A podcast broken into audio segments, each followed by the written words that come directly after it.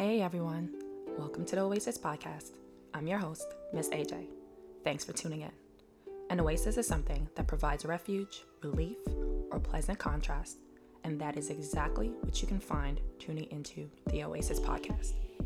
This will be a space where I and special guests will be cultivating intentional and honest conversations about life's journey. So, what are you waiting for? Subscribe now. Also, follow us on Instagram at the Oasis Podcast. That's T H E O A S I S Podcast. Welcome, everyone. Welcome back to the Oasis Podcast. Thank you all for joining me, well, us today. Today, I have very two very new special guests with us. Uh, today, we're going to be actually doing a new a new portion of the podcast. I already have the sister to sister piece going on, and now I'm doing something for the brothers.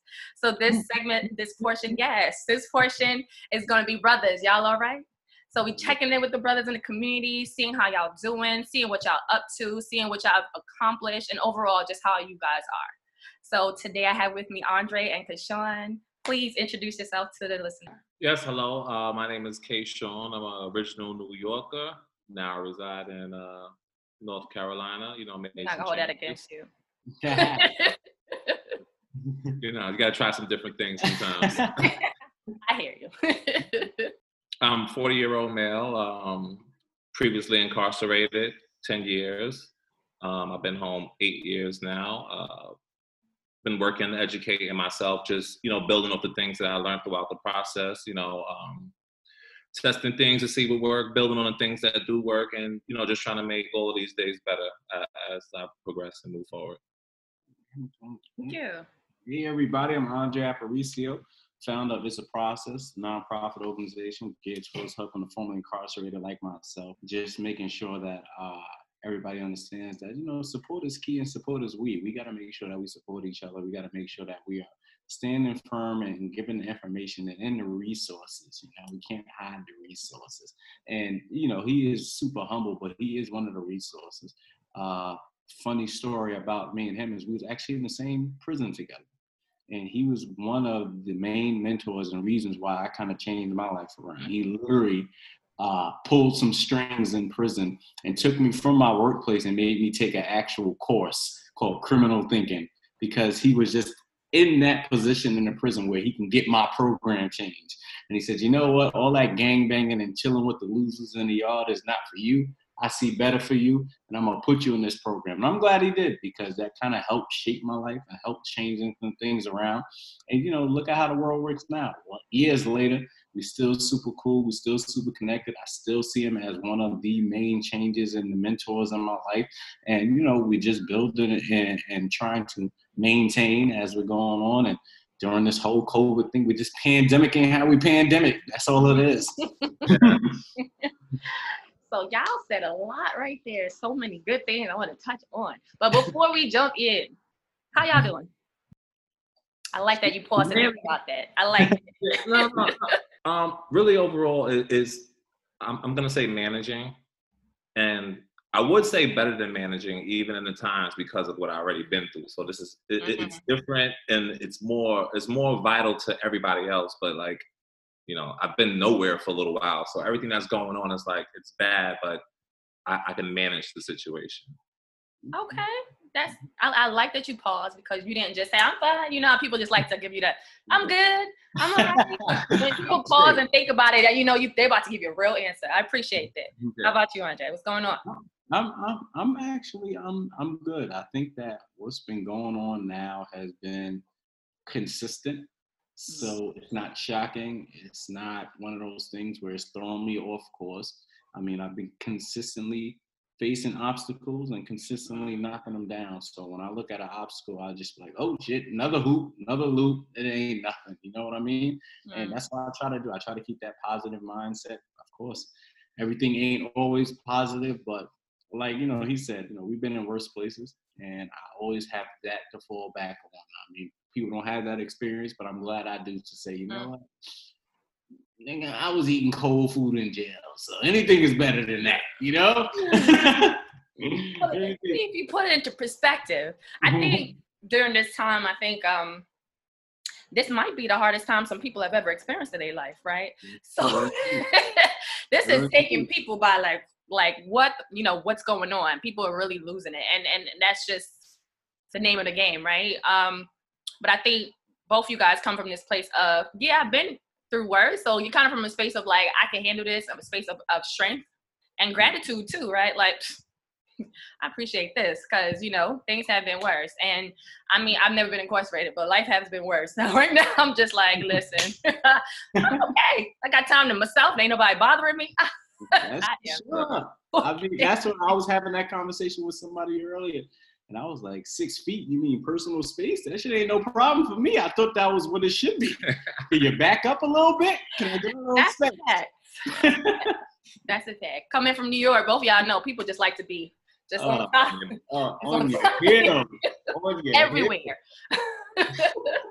everywhere. So you guys already kind of touched up on a little bit of background of how you guys met, but can y'all give maybe a little bit individual background of yourselves and then kind of how y'all intersected?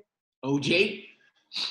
All right. Uh, background: um, raised in Westchester County. Um, I would never consider myself the street kid, but you know, I'm from the neighborhood. You know, you watch everything that's going on. You learn things before you ever know how to do them. Um, Mm. You know, I always worked school, excellent. Uh, started selling cars at a young age, maybe 18, 19. I was always independent. You know, long story short, you don't really understand things in life, and you know, it put me in a situation where I didn't want to be because I made the choices that were easy. Mm. Hmm. Meaning, you know, when you don't want to do nothing, what do you do? You just you go outside. So instead of running around doing the things I was supposed to do, I decided to go outside. Hmm. Um, still not understanding, you know, early in the, you know, the, the the prison situation. Being, I'm not from the five boroughs. I'm not affiliated with any gangs, any churches. You know, I'm just a guy, and they put me in this place where there's a whole bunch of guys and there's a whole bunch of things going on. So initially, my first thing was like, I already know what to do outside. Like, this is what we're doing. Um, and then the same thing, somebody pulled me aside. It's like, what, what's the matter with you? Like, why are you mad? What's the matter? And you know, we had some conversations, and I've never been, you know, not understanding. So I, I, I listened. Um, I got with a group, group of good guys who was into creating programs. That's that's all they were doing, creating programs, pushing for college, and that was more entertaining than running around and you know working out and watching BET all day. It, it, sparked my mind, um, and I, I really got deep into it. I got deep into the guys who you know we started a, a couple of programs, including the one that Andre spoke about, which is initially where we met.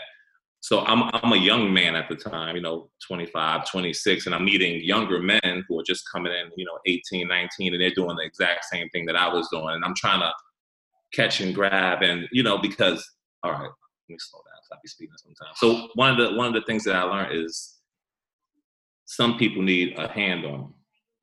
Mm-hmm. Some people need you to walk them to the store. You can't just send them to the store and tell them what you want. Right. So one of the things that we learned was like, you know, sometimes you at least got to walk them halfway. Hmm.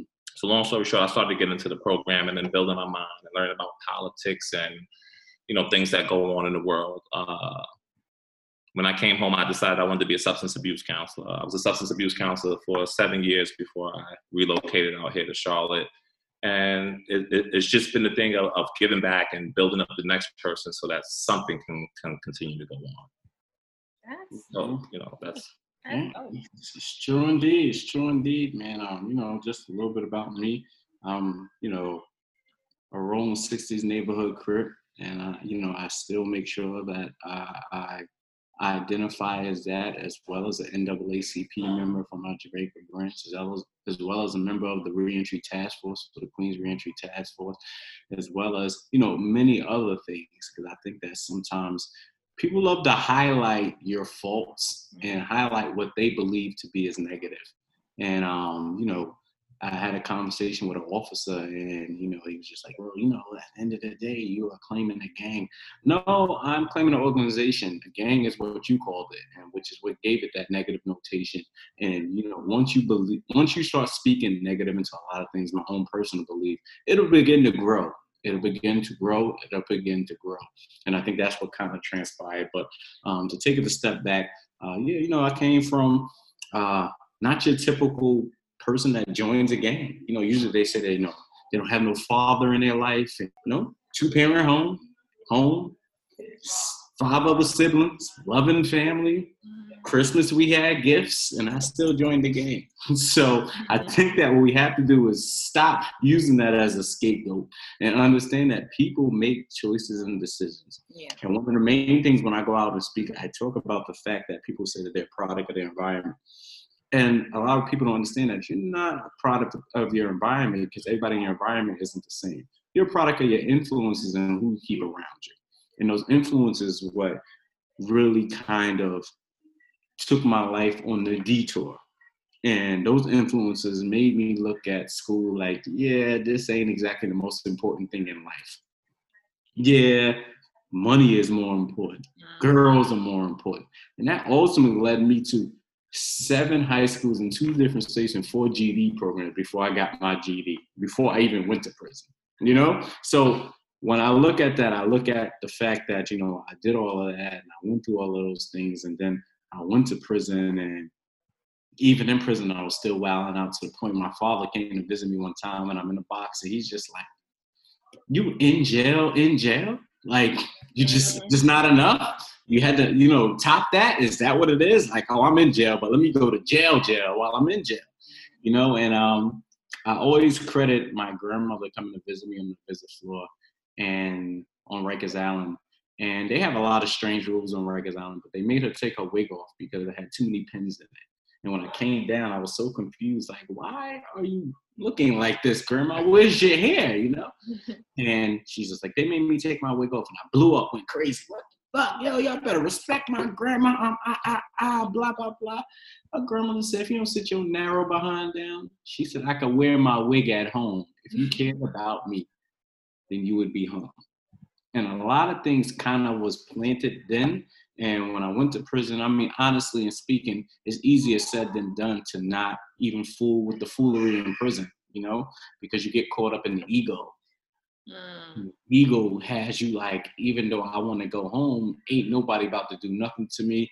You're not about to violate me. You're not about, but those are the things that keep you in prison. You know what I mean? And and meeting black in prison and him just giving us, you know, sometimes what like I tell people, you, no matter if you have an instructor, there's no better instructor than your peer. Because you're looking at them and you're saying, well, you know what? He's in the same exact situation, not above, not below, and he's doing what he's got to do. And it's easy to kind of tag along with those decision makings because you have somebody that's leading by example. And that's my main thing is making sure that I lead by example. Because although people may idolize the Jay Z's and the Nas's and stuff like that, people are idolize the people that they see every day more than them. Those are the ones that they're going to actually emulate. And that was my main thing is making sure that I emulate those that had been in prison because I was there for what they would call a skid bit. And when I met him, I think it was like what seven, eight years in you had down. And I was like, damn, how you did that much time in here, you know? Mm-hmm. And he's like, you know, I did this time, whatever came to be, but the goal is to go home. And I think that what I established from prison was that I have to set goals for real. Because you hear goals and you just kind of just push it off. But understandably, if you don't have no goal, that move you could be making could be endless. And things that become endless are tiresome. And when you get tired, you begin to detour. So anybody out there listening, set goals first. And not only just goals. A goal without a plan is just a wish. Yeah, that, that a lot of the people in the back. Listen, the, the, the, the, work, the, the work and the goal is, is like one of the more important things, you know, because sometimes we set goals and we let all these other little things sidetrack us. Mm-hmm. And, and and if you have a goal like that, that's that is your work. That's that's like getting up, making sure your rent is paid. Like this is what I'm doing, and you have it, it's it's it's so hard to stay on that track because it takes sacrifices. And mm. some and, and, the sacrifices sometimes i don't care how you you know we weigh them it could be high or small depending on the person or how they look at it or if it's just an excuse. But the sacrifice to get where where, where you want to get that's that's that's that's the hard part but you know what though? What i found especially is that like i was talking to the kids we just did an event we had to throw a whole basketball tournament for free we did and stuff like that And I was talking to some kids after I pulled them to the side because I had addressed some kids. And then some kids just walked up to me, like, you know, talking to me. And they was just like, yeah, you know, we heard your name, Jerry Mack, and this is this. And I'm like, yeah, you know, whatever the case may be. I said, let me explain something to you. And I want you guys to think about that. I said, let it ruminate. You know what ruminate mean? And they're like, no, I never heard that. Well, listen, you got Google, you got smartphones. Don't you look. I said, mm. understand something. I was willing to die for my set, and I'm willing to live for you guys now. That's the difference. Mm. That's the difference, you know? And sometimes you have to give it to them just like that, raw and uncut. Yeah. Society has you thinking that you have to hide the truth or sugarcoat the truth. No, sometimes people need to hear that from the horse's mouth. Listen, I understand what you're going through. I'm from the same hood. I know exactly what you're talking about. You like, I'm part of my set. He's my nigga. We're gonna ride or die. Where you riding to, and why you got to die? why? Those are the only two options. You know what I mean? And- and- and- You're right. it's, it's it was so much, and the kid was just like, "Yo, I ain't gonna front." When I think of OGs, I think of people like you that just tell us what it is. You know what I mean? I said, "Don't get me wrong, bro. The ultimate decision is gonna be on you. I just know that my job is to make sure that I say these things that people may not say to you, or I say these things that you may not even understand right now." Mhm. But if you understand that the end result, like I tell the people, as long as the ends justify the means, don't tell me you want to be a basketball player, but you hanging with the drug dealers. That- that don't even add up. You sure you don't want to be a drug dealer? Mm. You damn sure got me fooled.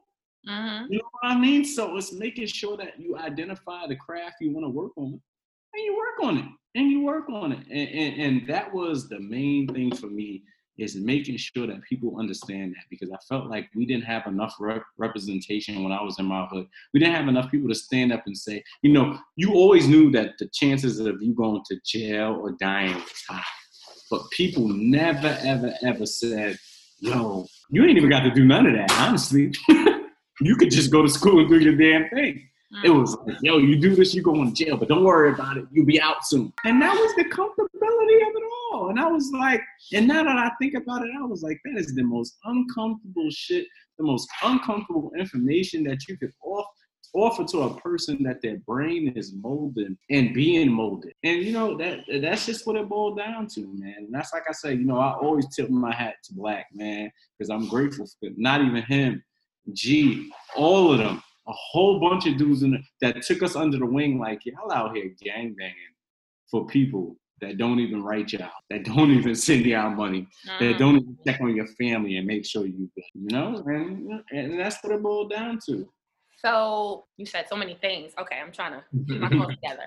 So incarceration is nothing new to you know people of color, black people. I I think I don't know anyone who doesn't know someone or a family member that's been incarcerated. I I have family members been incarcerated, right? Mm. And so there's that piece of it, like what you mentioned, that it doesn't matter what you what someone says. It, it, it usually comes from like it's usually heard when it comes from a peer someone who Mhm. looks like you, someone who is age your age or whatever, whatever you consider to be your peer, right? And I think that is 1000% true. And it's another reason why I'm doing this, right? Another reason why I'm holding these spaces to have people that look like us talk to us, right? Because that's the way we're going to really, really internalize the messages.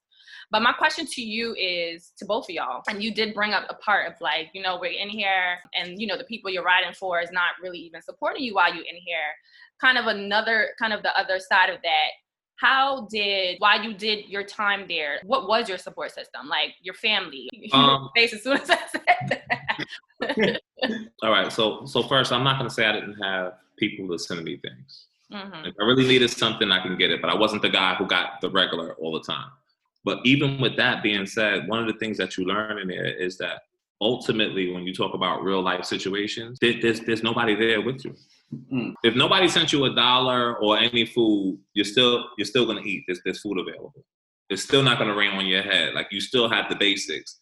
But when you're talking about dealing with everyday life, like you waking up and you're having to go to your program or you with your friends or whatever's going on, there, there, there's just you. There's no cousins to call.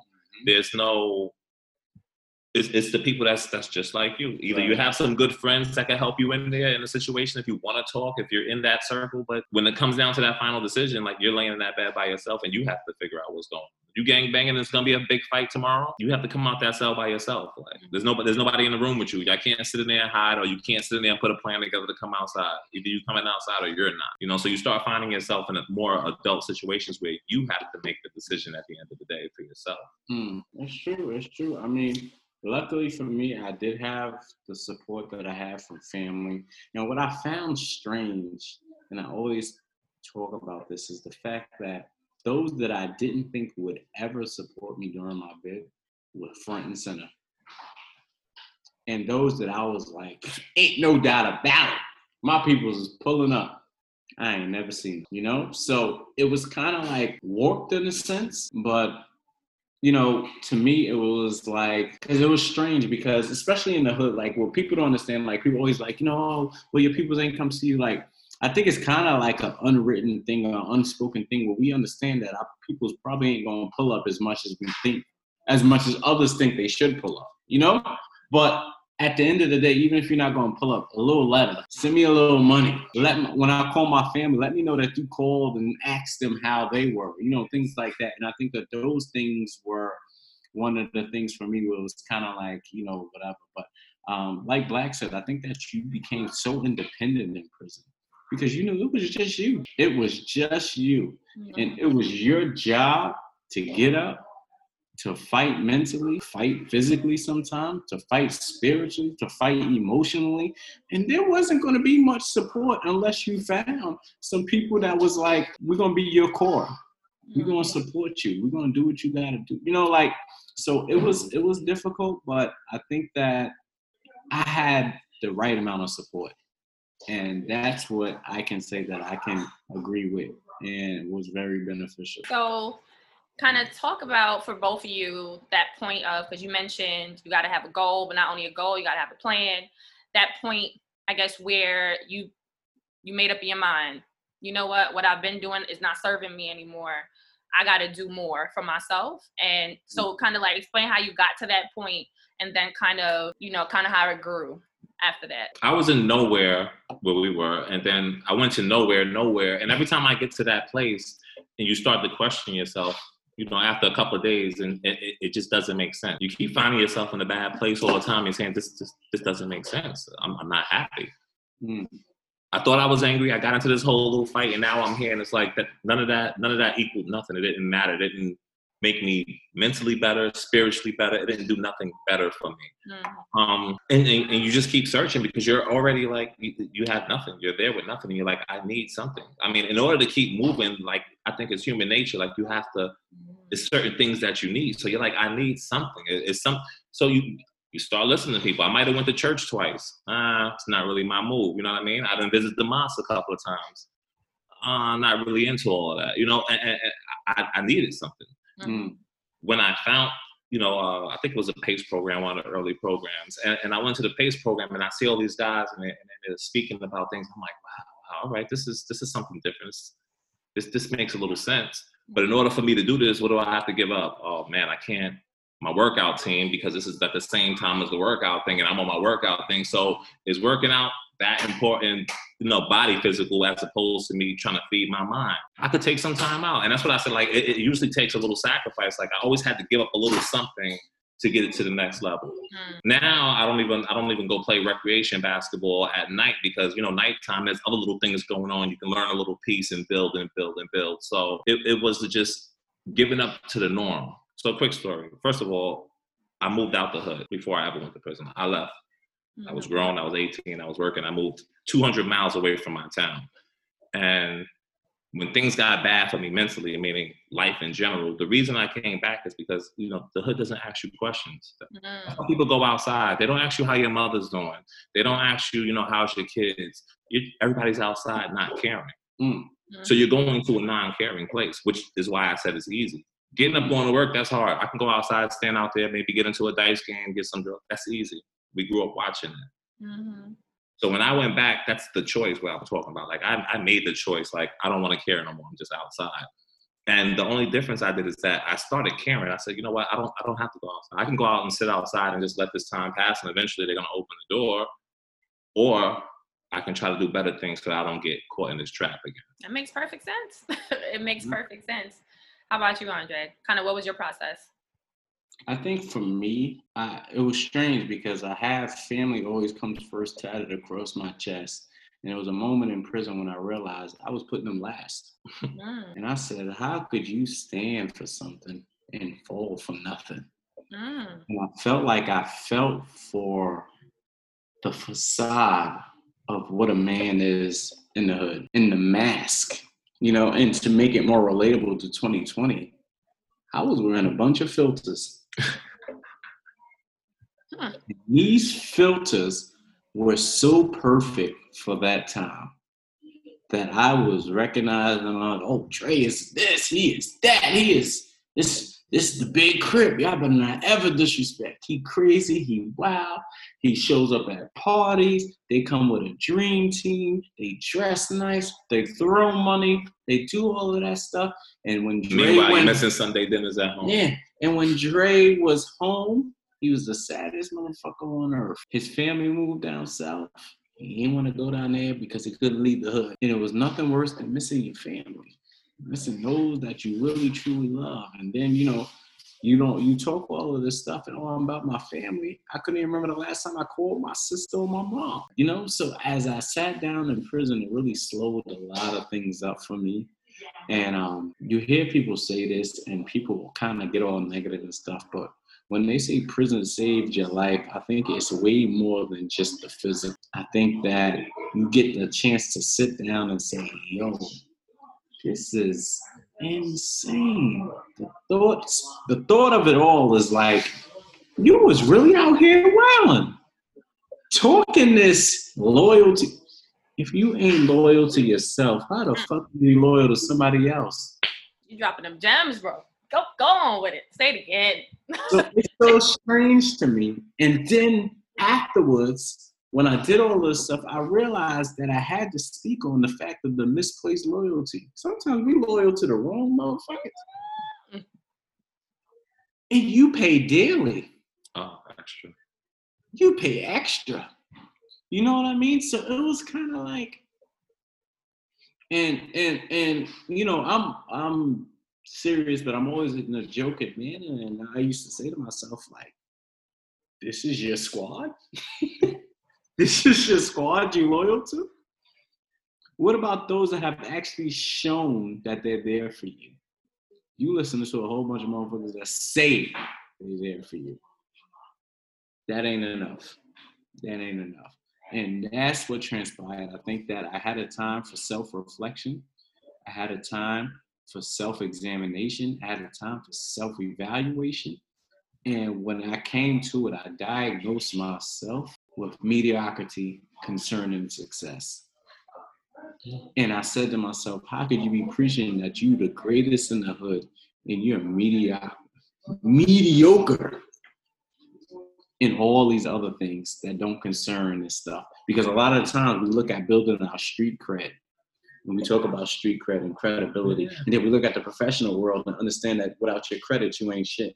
And then when you spin back, you say, damn, you cannot buy a house on street cred. Mhm. So we have to look for what actually means the most or what actually matters. And sometimes that's difficult because of all of these things that's put in place. And we talk about society and society's views and had some discussion about societal time zones. Sometimes you feel like you passed your time. A lot of people be like, yo, I'm not there because of this. No, motherfucker, you right where you're supposed to be. People are, are, are, are have this built-in fear and fear is really the thing that minuses everything. You understand? Once you can get over that fear, you got to become fearless. Fear is the really the real standing block. Because fear is not just fear. You think fear, you're like, oh, I'm scared. No. Fear is doubt. Fear is insecurity. Fear is so many different things and so many aspects. You be like, holy shit. Fear is what make people say, I'm a product of my environment. Mm.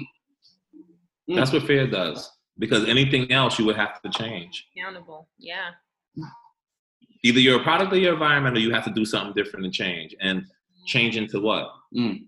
There's 11 people I see. One goes to church, the other 11, the other 10 sell drugs. So what do you want me to do different? I don't want to go to church. You know what I'm saying? If I try anything different, if I go to try to be a bus driver, what do I have to do? I have to get a license. Like that's scary for a kid that lives in the projects and only two people have a car, except for all the drug dealers. You know what I mean? So it's the fear is perpetuated off of trying to do something different. It's easier to do the Mhm. regular. Yeah, yeah, yeah. And and that's what it is. People look at the people in the hood and be like, wow. And they put them on this pedestal. And in the real world, them motherfuckers below average.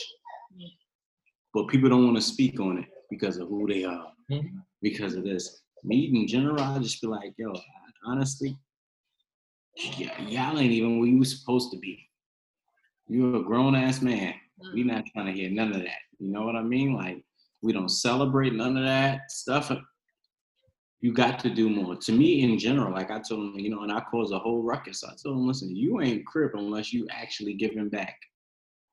Don't look at me. Don't come to me. Don't tell me. No, I don't need your props. None of that stuff. Unless you giving back. Crip stands for Community Revolution in Progress. And Wow. y'all ain't in no types of anything.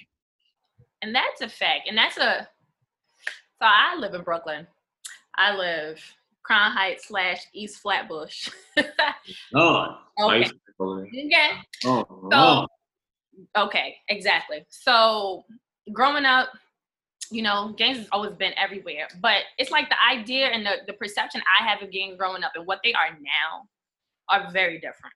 Like I grew up surrounded by gang members and they were never disrespectful. They, you know what I mean? They granted when they did what they had to do, they did what they had to do, but there was also a level of like respect and regard too. Mhm. And I feel like what's happening now is just different. and the thing is, though, kind of the point that you made is that I feel like there's this level of disconnect to, to what the core actually was and Mhm. supposed to be, and what they're thinking it is, what power is, thinking whatever this thing is. Right. It, it, it's, it, it is now. And you can hear from the conversations, you can hear from even sometimes dialogue. You know, the older folks try to talk to them. There's no respect, there's no regard. Mhm. They're just just in a different place in space. And these are not children. I want to make this clear. Yeah. Oh, no doubt about it. These are people who are probably your age, my age, older. And that's the part that's like, what happened? Where's the disconnect, right? But it it and that's why I think I also I come from a space of like gangs is not what the problem is. That's not what it is. If you know the history of gangs, if you understood why they were created, if you understood what they did in the hood and for our people, you, you wouldn't sit here and think it's a negative thing. Right. What the issue is is those who are joining who do not understand that. Those Mhm. who are repping and they don't get it, right?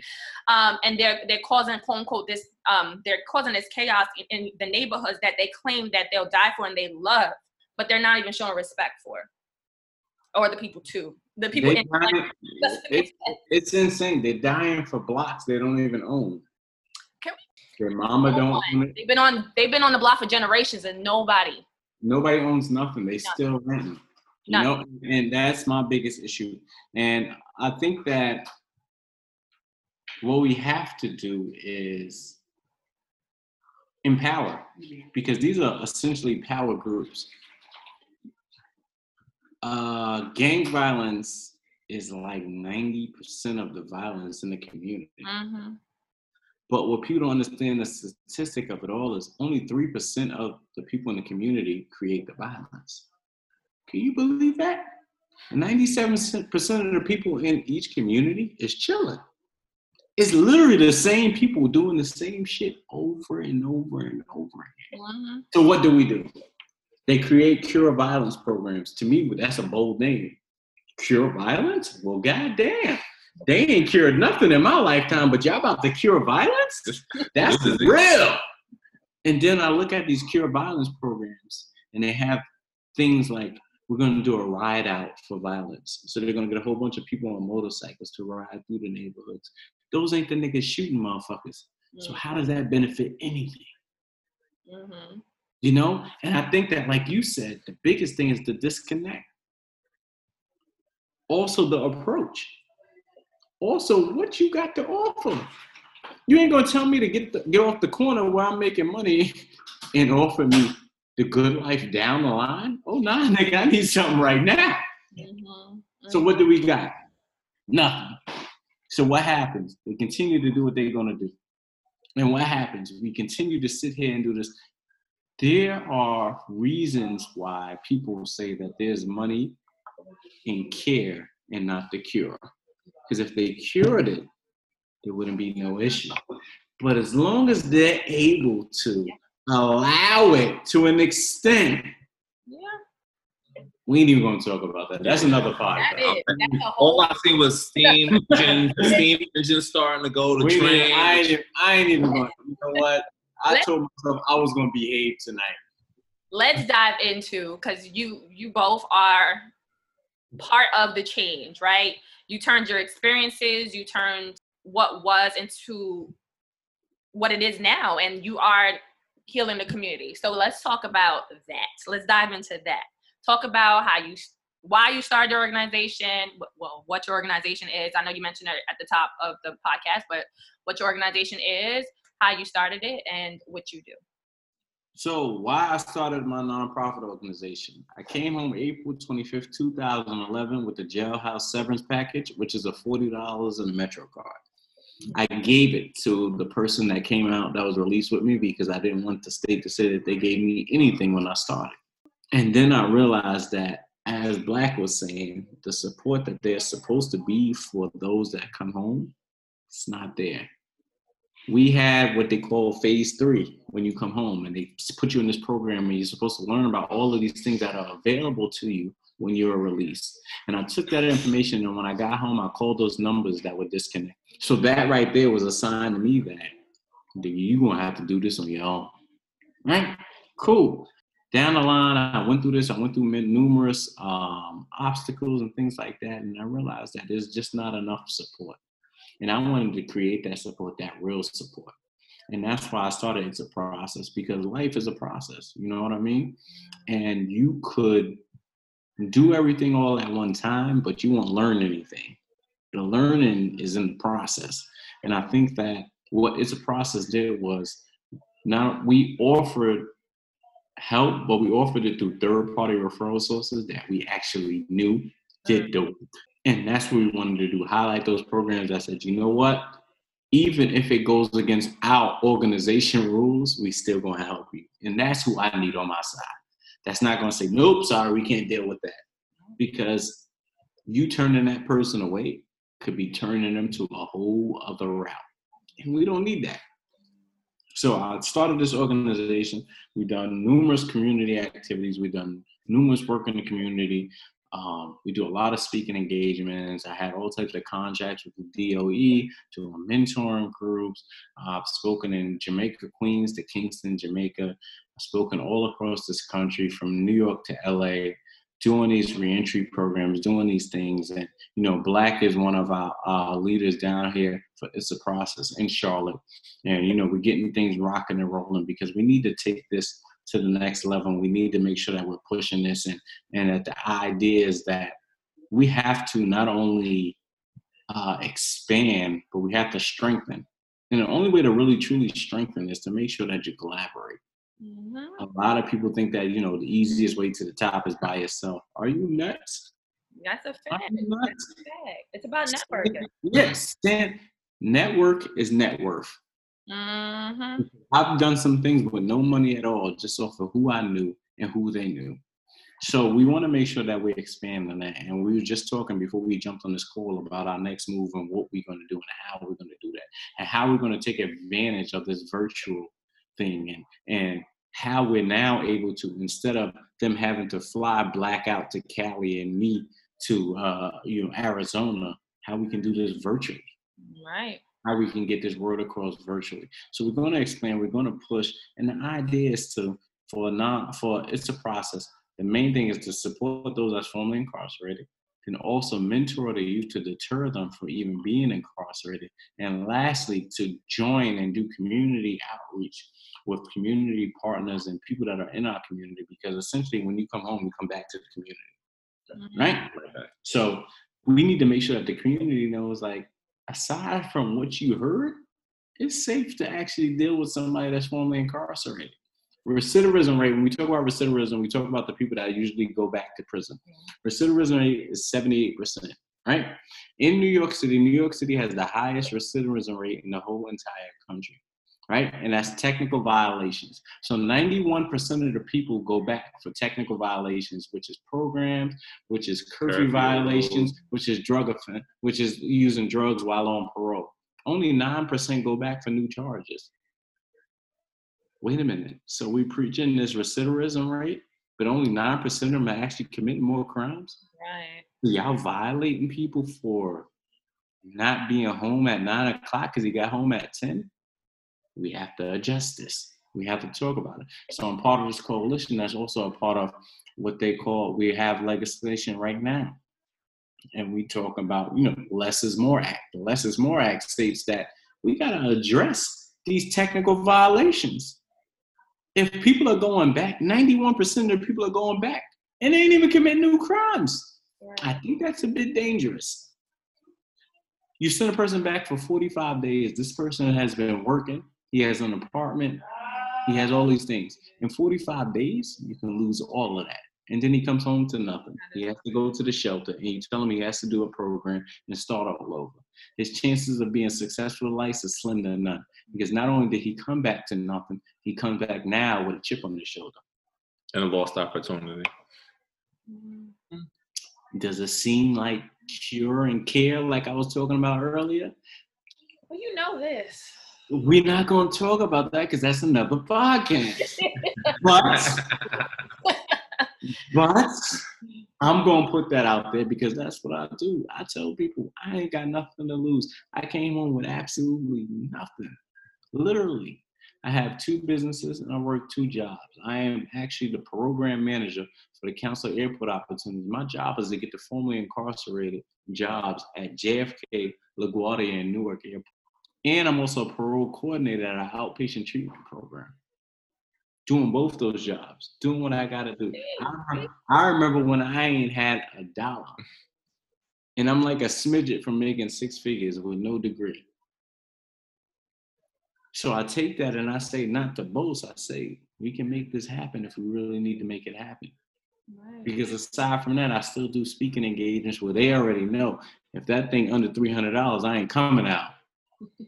You ain't about to use me. You ain't about to redemption me to death. Because black people are nonprofit themselves to death because the white man say that you got to pay back to society, the same society that don't even want you there. Mm. But that's another pot, yo. Jeez, the way y'all getting me started. I'm just trying to chill today, man. I'm just happy to be here. Like I ain't even, you know, like I've been watching her podcast. I've been listening, you know, she be having her peoples on. They be talking their little, you know, you know, you know how you know how you know how the sisters be sometimes when they group up. You know what I mean? I'm gonna tell you. But, but, but I think that me and you and her and her top dog, and I think that we gotta have this conversation on relations. We gotta, and not just relationship, the relationship with yourself first before you mm. with somebody else. I would love to hear men talk about that. Chaz, you understand? I would love to hear that. It's the, it's, listen, I'm it's, sliding. I ain't even. It's the same. It. Right. It's the same work. You know, it, it's it's not a lot of people who who, who are ready to work. Mm. And when I talk about work, I mean like like running around. Like he can run around and do half of the jobs he does and probably still make the same money if it was for him. Mm-hmm. But in order to, you can't, you can't, I can't post a message and everybody go. Like I have to go out and I have to get people and I have to show them. So when I'm talking about the work, I have to, you have to run around. You have to mm-hmm. take people there. You have to bring it to. You have to. There's mm-hmm. phone calls. There's emails. There's there's so much work in, into getting work done, mm. which you know. Whenever the relationship come on, it's the same thing. It's it's the work that it takes in order to manage something and get what you want. And sometimes, you know, you're not in a mental space to do it, or you're not in a physical space to do it sometimes you know it, it's Wednesday. I don't know. I didn't feel like getting up today, and you can't be that way if if your goal is your goal. Like mm. you, you mm. can't stop. Mm.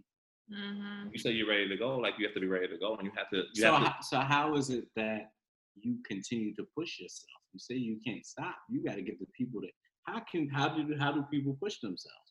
Because if I'm feeling like I can't get up, then nine times out of ten, I probably ain't going to get up. So when I when I speak about people, you know, I, I speak about people who's understanding, who's going through it, been through it, who you know, the people who's going to be watching this podcast, the people who's suffering off of this, the people who've seen people suffer and have an understanding. Hmm. How do you get through it? All right. So the first question is, do you are you happy with your life right now? Do you want something different? Like Mhm. if you can say that you want something different now. Are you are, are you willing to do the work? It's, it's going to take some work. Before we even talk about what else you're going to get, because I don't want to scare you yet. Mm. You're not happy today. You want something different. Are you ready to do some work and let go of some things? Like can Mm. can you? Yeah, I can let go of some things. All right. So what can you let go of? Can can you not party this weekend? Mm. Mm. Can you can you can you uh take a class on Monday night when Ratchet TV come on instead of watching it? I know you've been watching it for three months, but can can can you let some of that go? Mm. You know, and some things might be harder to let go. Uh, I don't know. it- it- Power book just started, bro. I can't be out here like that. Like, you know, I got to see what Tariq gonna do. nah, that's that's that's that's that's real life. I think that I was talking to somebody and I said, black people are so twisted that we take these sacrifices and these punishments as a badge of honor. Motherfuckers think that a bird shitting on you is good luck. That's the type of life that black people don't have. Where we look at it like, oh, he shit on you, that's good luck. Are you out your goddamn mind? Let, let's get out of this goddamn hole right now. You know what I mean? Like, we have to not only want more, expect more. Sometimes people want more, but they ain't even willing to expect more. That's a fact. And it goes back to what you said about fear. You know, uh, uh, That's oh, it. We that and that's a very real thing. It's people are afraid to fail, but I think a lot more people are afraid to succeed. Oh, well, is she? Where's my? Like Ah, I think this girl got a Bible in the back. so, and that's a fact. Of, I, oh, I can do this and actually be different than everyone around me. I can do this, and then people actually know my name. I can do this. People actually see me. That's I'm, scary. I'm going to tell you something, and I don't even, I haven't even shared this. I'm gonna share it with your podcast. So, 2018 December, I sat at my friend's house with a couple of friends, and I told them that I know that I could be doing good, but my fear was that I was going to get on a stage and a platform, and people were going to say to me, I was going to be up there talking about all this goodness and all this positive shit, and people like, "What? That nigga shot my brother. He did this," and that was a real fear for me because I didn't know how I was going to be able to handle that. Because the truth is the truth. You understand? And I don't expect people to forgive me for anything that I've done. You know, I forgave myself, and that's really good on the inside. Mhm. But if you got a motherfucker walking funny, then he's gonna remember you. You know what I mean? So it was like I don't want to grow because I feel like the next phase is gonna be It's like gonna expose me. right. And my home girl, and I call her Sailor Moon because she's one of those like moon and stars chicks. She's like, all the stars have aligned and all this other stuff, right? And I love her to death. Shout out to Shireen. I love you, right? And she said, Trey, what you have done, you cannot change. And what you're going to do, they cannot change. Mhm. And that was it. In 2019, I got 26 awards five good. city citations. And I took that and I said, I'm going to make sure that I make this the best year of my life mm. because I am absolutely bugging. I wasn't scared when a motherfucker put a gun on my nose, but. I'm mm. scared of what people going to say. Something ain't adding up. And I said, I'm going to be the roughest, toughest speaker out here, God damn it. You know, and, and we talk about the faith, it's real. Yeah. It's real. You will really hold yourself back because you're like, yo, I don't want to address that. And what I found is when I took this course, and it's a credible messenger course, right? So the credible messenger course is be, for you to be able to tell your story without glorifying the negative aspects of it. It's a national course. You go out and you speak and you tell them that you went to prison or whatever the case may be, whether domestic violence, whatever. You tell about, you know, whatever the case may be. And during the course, one of the weeks, it said that you had to speak about the skeletons under the bed. Mm. And I was like, you know, as we went through this this this lesson, it really was speaking about exactly what I was going through. How you would willingly hold yourself back because you're so scared that people are gonna see you and people are gonna see the success and they're gonna be like, we're gonna charge him, we're gonna attack him. You ain't gonna be successful. But you gotta understand that people are gonna be who they're gonna be regardless. Yeah.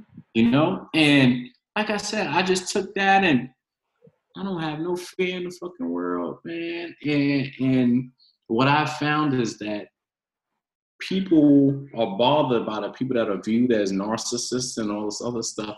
But all the narcissists that I've looked up were great. And I think that the reason why they were like that, especially when you come to certain things, is because you gotta have some type of hierarchy in your head to mm. face society. Your value system Because has together. even if I'm a boxer and I'm 30 and 0, it's still a nigga saying you're gonna lose soon. Why you gotta say that, bro? Why you praying on my downfall? And I had to make sure that I beefed up my self-esteem security. You Mm. know, and, and you know, and to anybody that's listening, I know life is difficult, especially right now. Make sure that you beef up your self-esteem security because that self-esteem will take you a long way. And the self-esteem is esteem of your motherfucking self, in the words of Katt Williams. that can't be bought, that can't be taught, it can be learned, it can be understood. And you have to make sure that you understand that. And when I was younger, and it's funny because I use it with my program and when I'm doing like different, um, because we're doing telehealth now, so people call in for groups. Oh, You know what I mean? And I tell them, y'all are the greatest that ever lived. Don't you ever forget it. And that's the words my father used to say to me when I was younger. Oh, that's dope. And I found myself saying it. And my father used to always say that, and he used to always quote Shakespeare, to thine own self be be true. True. And I was like, you know what? He's absolutely right. You know what I mean? Like, when all else fails, as long as I know I'm as real as I can be, you can't tell me shit. and I ain't gonna allow you to tell me shit. Because I know that sometimes people project their fears on you more than they project Yeah, that ain't got nothing to do with that's another. Oh my God, this girl, man. Too much freebies, man. y'all, I've been sitting here like a bobblehead, just mm-hmm. I ain't say, don't say this girl nothing. I did nothing. I just, Yo, it's it's it, it's so real, man. But like I said, I'm so grateful for dudes like Black, black men that stepped up yes. when nobody else stepped up, when nobody in that jail stepped up, and was like, "We're gonna take you under the wing, and you gonna get it together." You know what I mean? and you know, for a small tag off of his story, the one thing that took away all my fear of progressing is one of the first jobs that I, that I had in there was uh, GED, Mhm. and you know, you have 20, 22 guys in, in the classroom, you know, and they're studying to get their GED, and they're all on maybe different levels. But when the test comes around, and you know, you have those five or six guys who pass, and and you realize, I mean, the excitement that you see in the guy that you actually helped, that you sat there and you, you know, this this is somebody that you don't even know, and you helped him accomplish something. Eh, The greatest accomplishment probably in their life at that time. Mm. And you see that joy in a person, you're like, no matter what I did in life, if I can get somebody to feel like this, hmm this is I'm okay with that. You can say what you want about me. That's a fact. I, if I go through a GED class and only five people, it's not only five people. The five people that pass, like that's enough to keep me going. Like we're gonna run another class. Mm. So even when I started my counseling, like if I can help you get through one little slip hole in life to help you progress that much more, like you know what, my my my, my days is accomplished. Like I'm I'm gonna keep going. Like this is that's that's that's what keeps. I don't. Yeah, and and it's true. I got a dude right now that I just graduated last week from night. He is 39, 19 years old. He's either been on parole or been in jail. Never ever finished parole out in the street. And when he actually finished one time, he was in jail for a new charge. And this man is finally finishing parole in December. He's been out for the longest he's ever been in his life and we had this conversation and i was just so proud of him because the supervisor from parole was like i don't know what i think you drug this nigga because we know him for years. It don't make no sense. And i said you know what i did? I empowered that man. I told him flat out i'm so glad you know how to go back to jail but do you know how to live out in the street? You want to show me something? That's gangster Yeah, yeah. you know what i mean? And when we have our individual sessions when we was in the office i would put him in my counselor's chair and I sit where the individuals is supposed to be. I said, because you could be doing this, but you playing games. You got the world of experience since 19 years old. That's you got the world of experience, my man. And you know, and to see his progression, to have the conversations, to actually be tapped into the hood, and they like, yo, nigga said he didn't even fuck with niggas no more. He done excommunicated himself from his set. And I'm like, yeah, it's real progress. You know what I mean? That's real, that's real.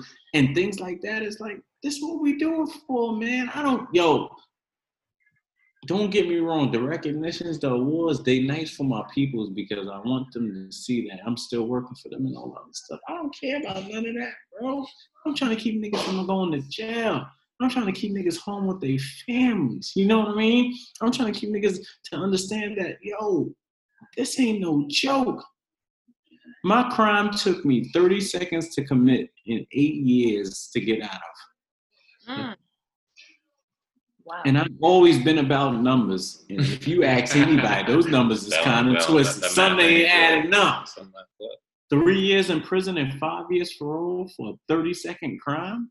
And that's what I talk about when I go out on the street. You know what I mean? And I've come to the stage because I remember even as a counselor, because he was counseling, I didn't even know he was counseling. Then I found out he was counseling and we was working for the same organization. That's the crazy part. So I met him out there, we chopping it up, this, this, this. And he said, You gotta understand that you ain't gonna be able to save everyone. That's a fact. You know, and when you go into this field, you be like, I'm here to save the world. That's it. That's it. Everybody, don't worry about it. Come with me. Get on my back. Then you're just happy with one. Right. Right. I'm just Yeah. talking who's listening, man. That's it. I'm gonna That's say the right things all the time. You know, and, and, and- and he taught me that. And what I've learned to do is just empower people like how he empowered me. The course was called Criminal Thinking, and it was about the thought before the action. Mm. and that has carried me through parole after parole because it's easy for me to bust a nigga head wide open. But after that, Exactly. consequences, Right. we not with that. You know what I mean? We not with that. We not we not doing that. And I think that that is it's important that we identify that we have to put the people in a position that people are going to actually listen to. You know, it's it's crazy. And I had a conversation with a a, a, a white director for parole, Mr. Davies. He retired, and he said, "I say kind of the same things you say. How come they don't listen to me?" I said, "Because you're white, and you in a suit, and you're a cop. Mm. That's why." yeah, that's that's a, that's a lot of strikes. You understand? And he was like, "Oh."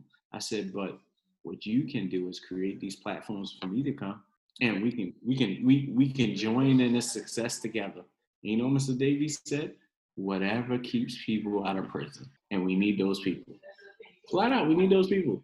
So you guys have already dropped so many gems. And I always like to end off the episodes with something you want to leave the listeners with, right? Something that you it could be anything. It could be a mantra that you you you kind of tell yourself. It could be a le- one of the maybe one or few lessons that you've learned, but something that you feel is important. If the listeners ain't listen to nothing else, they listen to this just one part. What is something that you want to leave them with? em- embrace the change. Everything's about embracing the change. Like, don't let the fear keep you in any situation that that you're in if you're not happy or if it's not productive for you first, and then the people that you love. Mm. Know that if you want to change and you want something different, it's going to take some work. It's going to take some sacrifice, but it's going to be better than where you were today. And just, just, just embrace it and and and go. And when you go, you know what? You might need two or three people. You know, find some people to support you and help you. It's not, it's not a solo mission. The decision is a solo decision, mm. but the mission is never solo. Man, there's people out here that's willing to help, that's willing to guide you, that's willing to even, you know, support you and getting where you got to get to. You just have to make that decision embrace the change. That's it, man. My man OG Black. I better stop playing out here, man. I brought the OG out, man. What you dropping on them, Dre? Nothing? That's it? What, I, what I'm dropping on them is what you want is on the other side of fear. Mm-hmm. That's it, and that's all. What you want drop the mic. Done. on the other side of fear. Coming out, God bless. That's it. come on over. Come on over to the good side. Come on over to the Thank real. You. Thank you so much, fellas. I'm so grateful that both of you are the first, the mm. first from my segment on Brothers Y'all Alright. This was, y'all dropped so many gems. I just, I'm, gonna really meditate on this conversation, to be honest with you, when we're done. Thank you. I appreciate it. I hope to see y'all again. you, Dre's talking smack over there. you want it, come through. We can talk I'm about it. Okay? I, am gonna find the episode because you got to get your homegirl because she was talking crazy. And we which one? It was quite a few of them. So I don't know. It was bring them all. Something just wasn't right. We gonna check that. You know what I mean? Gonna, Let me know who you talking about, and we can get this going. I'm with it. I'm always whoever was talking. Bring them all. It don't matter. Mm-hmm. bring them all. We, we on Zoom. We might well. Right? Line them up. Line them up. thank you. Thank you so so much. Love is love, Queen. All right, man. Peace, Queen. For today's Connection Corner, I leave you with a quote from Andre's Moon and Stars friend Shireen, aka Sailor Moon. She states, You can't change your past like they can't change your future. Thank you for joining us. Thank you for tuning into this week's episode of the Oasis Podcast. I hope you were able to find something that resonated with you on your journey. Don't forget to subscribe share this episode, and like us on Instagram at The Oasis Podcast.